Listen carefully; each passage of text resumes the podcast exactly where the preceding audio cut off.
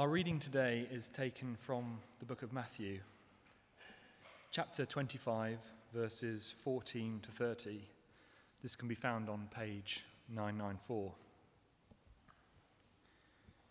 Again, it will be like a man going on a journey who called his servants and entrusted his wealth to them.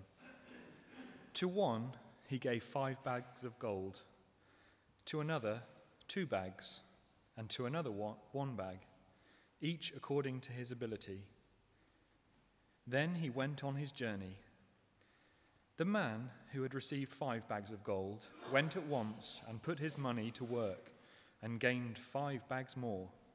So also, the one with two bags of gold gained two more. But the man who had received one bag went off, dug a hole in the ground, and hid his master's money. After a long time, the master of those servants returned and settled accounts with them. The one who had received five bags of gold brought the other five. Master, he said, you entrusted me with five bags of gold. See, I have gained five more. His master replied, Well done, good and faithful servant. You have been faithful with a few things. I will put you in charge of many things. Come and share your master's happiness. The man with two bags of gold also came. Master, he said, you entrusted me with two bags of gold. See, I have gained two more. His master replied, Well done, good and faithful servant. You have been faithful with a few things. I will put you in charge of many things. Come and share your master's happiness. Then the man who had received one bag of gold came. Master, he said, I knew that you are a hard man, harvesting where you have not sown and gathering where you have not scattered seed. So I was afraid and went out and hid your gold in the ground. See, here is what belongs to you. His master replied, You wicked, lazy servant. So you knew that I harvest where I have not sown and gather where I have not scattered seed? Well then, you should have put my money on deposit with the bankers, so that when I returned, I would have received it back with interest. So take the bag of gold from him and give it to the one who has ten bags. For whoever has will be given more, and they will have abundance. Whoever does not have, even what they have, will be taken from them. And throw that worthless servant outside into the darkness, where there will be weeping and gnashing of teeth. This is the word of the Lord.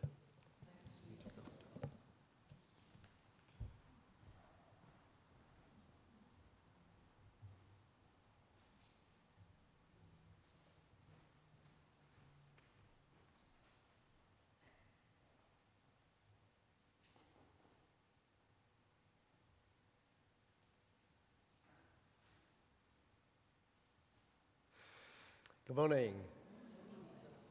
So, shall we pray together as we start? Heavenly Father, we pray that your written word of Scripture may now and always be our rule, your Holy Spirit our teacher, and your greater glory our supreme concern, through Jesus Christ our Lord. Amen. In a cemetery somewhere in England, there is a headstone which bears this legend Sacred to the memory of Major James Brush, who was killed by the accidental discharge of a pistol by his orderly, April the 14th, 1831. Well done, good and faithful servant.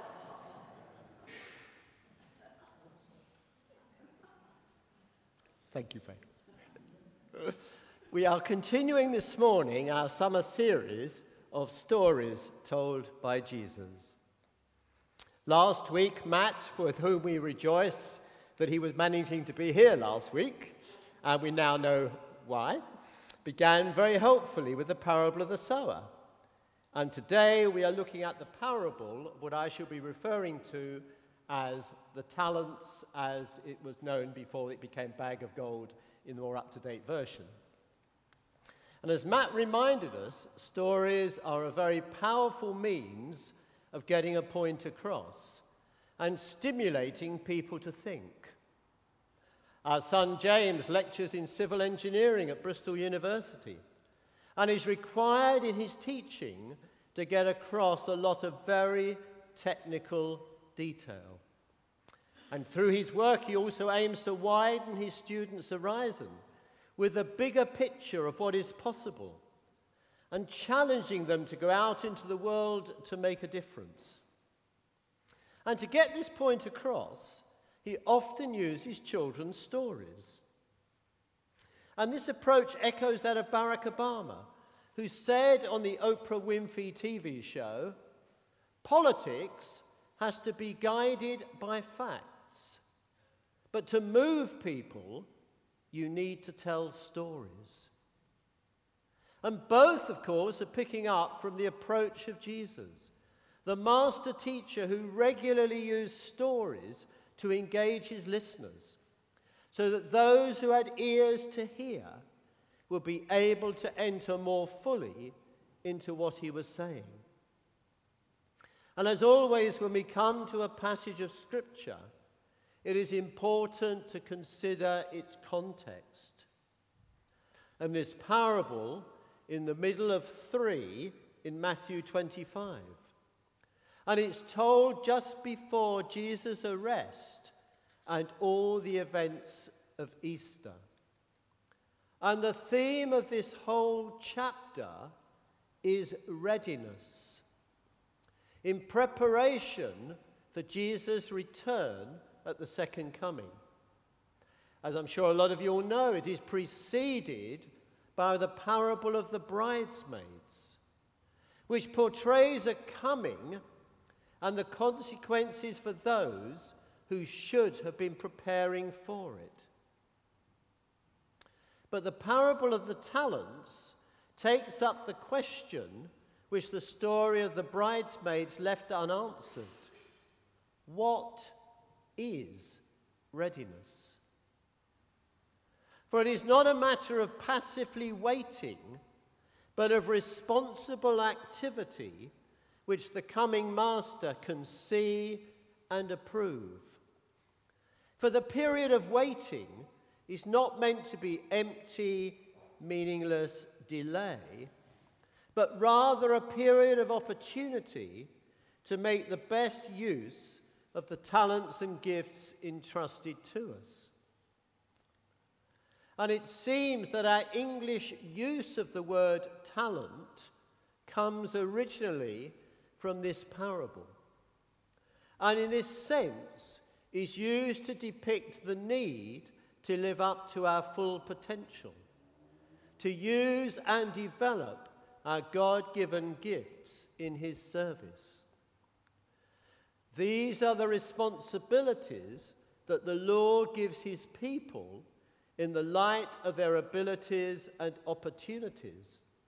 And picking up the word that Brian used earlier, and is an investment which the Master makes in us, his servants. He wants to be able to rely on us in its use. But in the story, the talent, or the bag of gold as it was as had read to us, is simply a sum of money. And a very large sum of money at that, apparently. For if you look back to the parable of the workers in the vineyard, the master hires his employees on the basis of a denarius for a full day's work, which they were happy with. Just over a week ago, we were fortunate enough to have a few days up in Stratford, and we met somebody there who was a detectorist. And one of the things that he did was to show us some of the treasures that he had found. And one of the things he showed us, and in fact I was able to have in my hand, which really thrilled me, was a Roman coin from about 55 BC, a denarius. So I was thinking ahead to, oh, this Sunday I'd be speaking on the parable of the talents, and there was a denarius right there in my hand, which was a lovely moment. And at the time, a, dinar- a talent was worth about 6,000 apparently these denarius, or the equivalent of 6,000 days' pay. So the servants in the story, or slaves as they would really have been, were entrusted with very large sums of money indeed.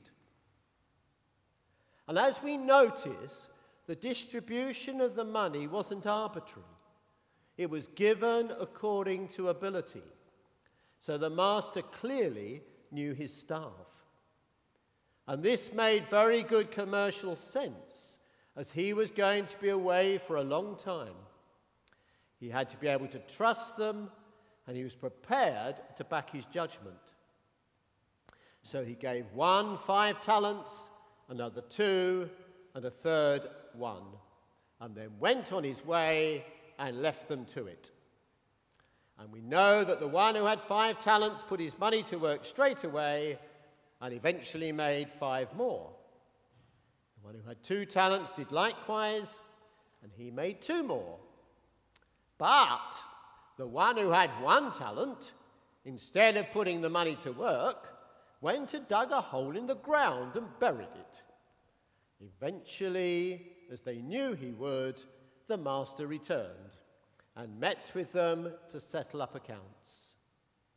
To the one who had five talents and had gained five more, and the one who had two talents and had gained two more, the master makes the same response. He doesn't differentiate between them. He says to them, Well done, good and faithful servant.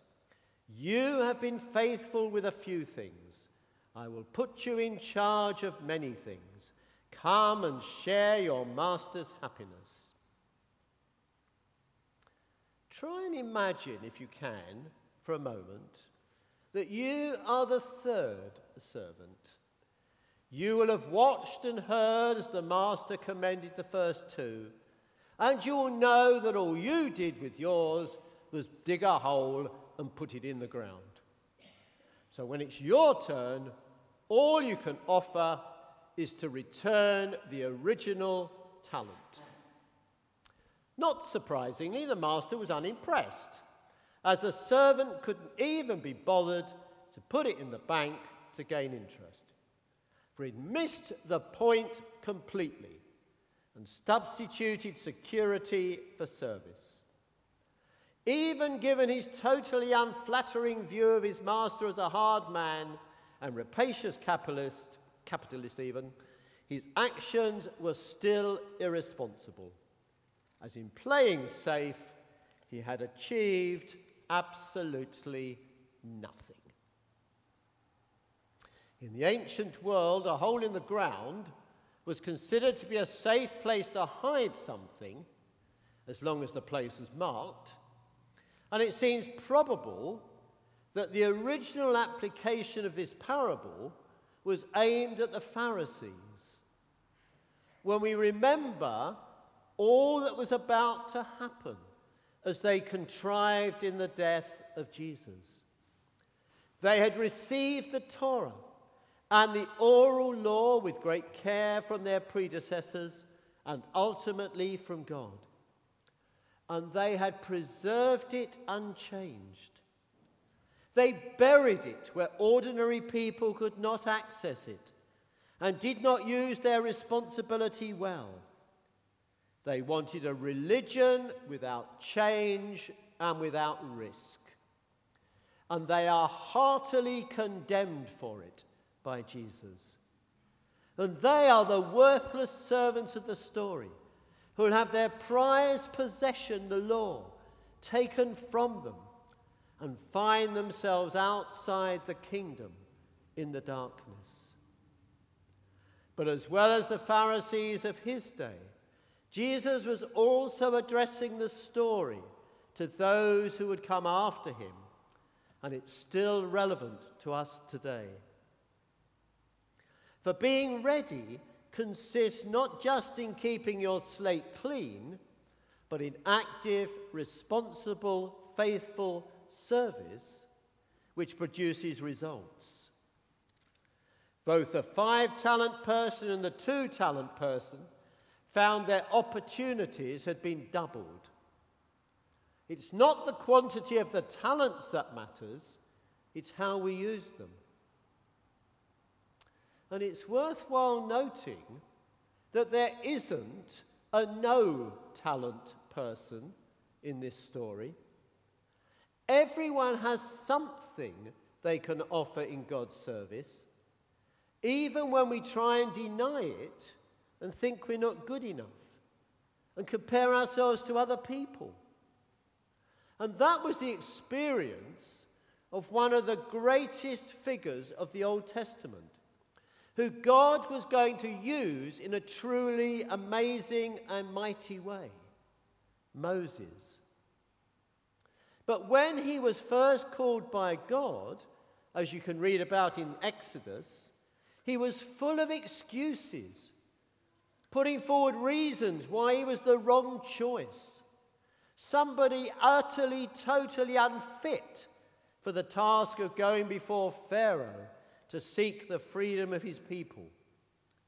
He was scared. He didn't want to go. He had no gifts. He wasn't a good speaker. And he made excuse after excuse until God said to him, What is that you've got in your hand? Well, not anything that could even be called a talent. It was, after all, just a stick, a shepherd's crook. He'd probably cut it from some tree or shrub in the wilderness. And in any case, a shepherd's crook was the last thing to go into Egypt with, for as the saying of a day put it, every shepherd is an abomination to the Egyptians. But God then proceeded to use the stick to confirm he had appeared to Moses by turning it into a snake. And then sent him to stand before Pharaoh, of course, having turned it back into a stick, with the stick in his hand. And many here will know how the story develops how constantly Pharaoh refused to let the people go and release them from slavery until the events of the Passover. And the Egyptians were so shocked by the events of that night that they let the Israelites go, but then eventually realized they'd made a very bad commercial decision and went chasing after them, finally catching up with them as they approached the Red Sea. The Israelites were cornered. They had the Egyptians behind them in their war chariots, the sea, the Red Sea in front of them. What on earth could they do? And the Lord said to Moses, Tell the Israelites to move on. Raise your stick and stretch out your hand over the sea to divide the waters so the Israelites can go through the sea on dry ground. And they did. And they traveled on to the other side into the desert where there was no water. And being human, the people had already forgotten how God had brought them through the Red Sea. The moment they didn't have water, what did they do? They grumbled and complained, and they blamed Moses and expected him to do something about it. And he sought the Lord, who told him to take his stick and strike the rock at Horeb with it. And when he did so, water gushed out for the people to drink. And as they traveled on, the people were very vulnerable and were soon under attack. Moses instructed the people into how they were to defend themselves and said that once the battle started, he would stand at the top of the hill with his stick in his hand.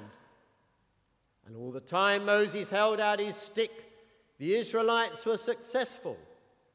But whenever his arms grew tired, the enemy prevailed.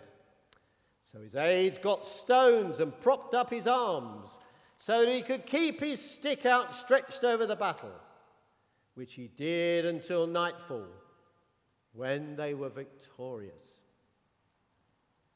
What a wonderful picture of prevailing prayer and of putting to use for God what we have, however small and however signif- insignificant it might appear to us. And when Jesus lived on earth, he accepted specific limitations. Geographically, his whole career was confined within the boundaries of central Palestine. He never saw or traveled to the ancient cities of Athens or Rome. Neither did he experience marriage or parenthood or know what it was like to grow old. Yet his ministry was perfect and whole because he faithfully carried out the work God gave him to do. And a similar limitation rests on each one of us. We are not called to reach the whole world or to minister to every need. There is a specific work for all of us to do, and in finding and doing it to the limits of our powers lies our fulfillment and our peace. And in this way, we will become a blessing to people, often in ways we may never know about. So, readiness therefore consists in having already faithfully discharged our responsibilities as disciples, whether they are great or small. It is the master who allocates the size of the responsibility. It is our job to faithfully carry it out. That is why in the story he commends the one with the five talents and the one with the two talents in the same way. They had each been faithful in the life they were called to live and the task they were set to perform. And in the same would have been true of the one talent man if he'd acted in the same way. For the Lord can take the smallest act and use it in ways we can't imagine. What matters is our willingness to be open. Nicola was telling us this morning about the Genesis Trust and all the amazing work that over the last 21 years they have done and the plans they have for the future. 21 years ago, a lady in Bath saw and had compassion on a homeless person and gave them a sandwich. And from that tiny beginning, the Genesis Trust began. How could she possibly have known what God would do with her sandwich? But she reacted to a need and was faithful to what God was calling her to do. The rugby fans among you will have been as thrilled as I was by England's brilliant performances during the summer in Australia.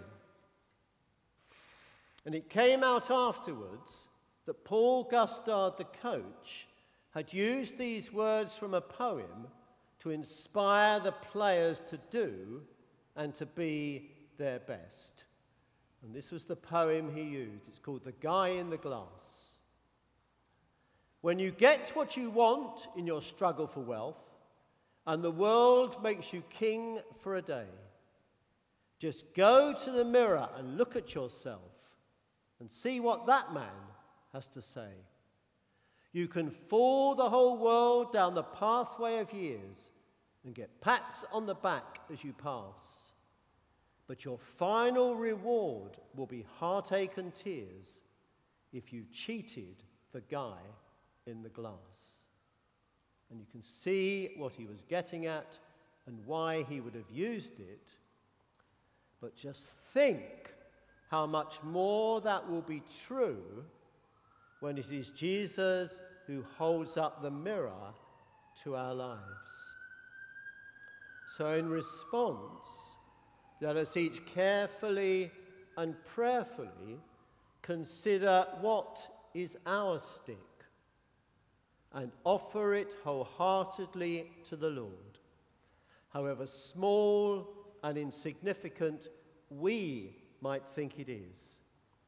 So then we may hear in their rightful setting these beautiful words Well done, good and faithful servant.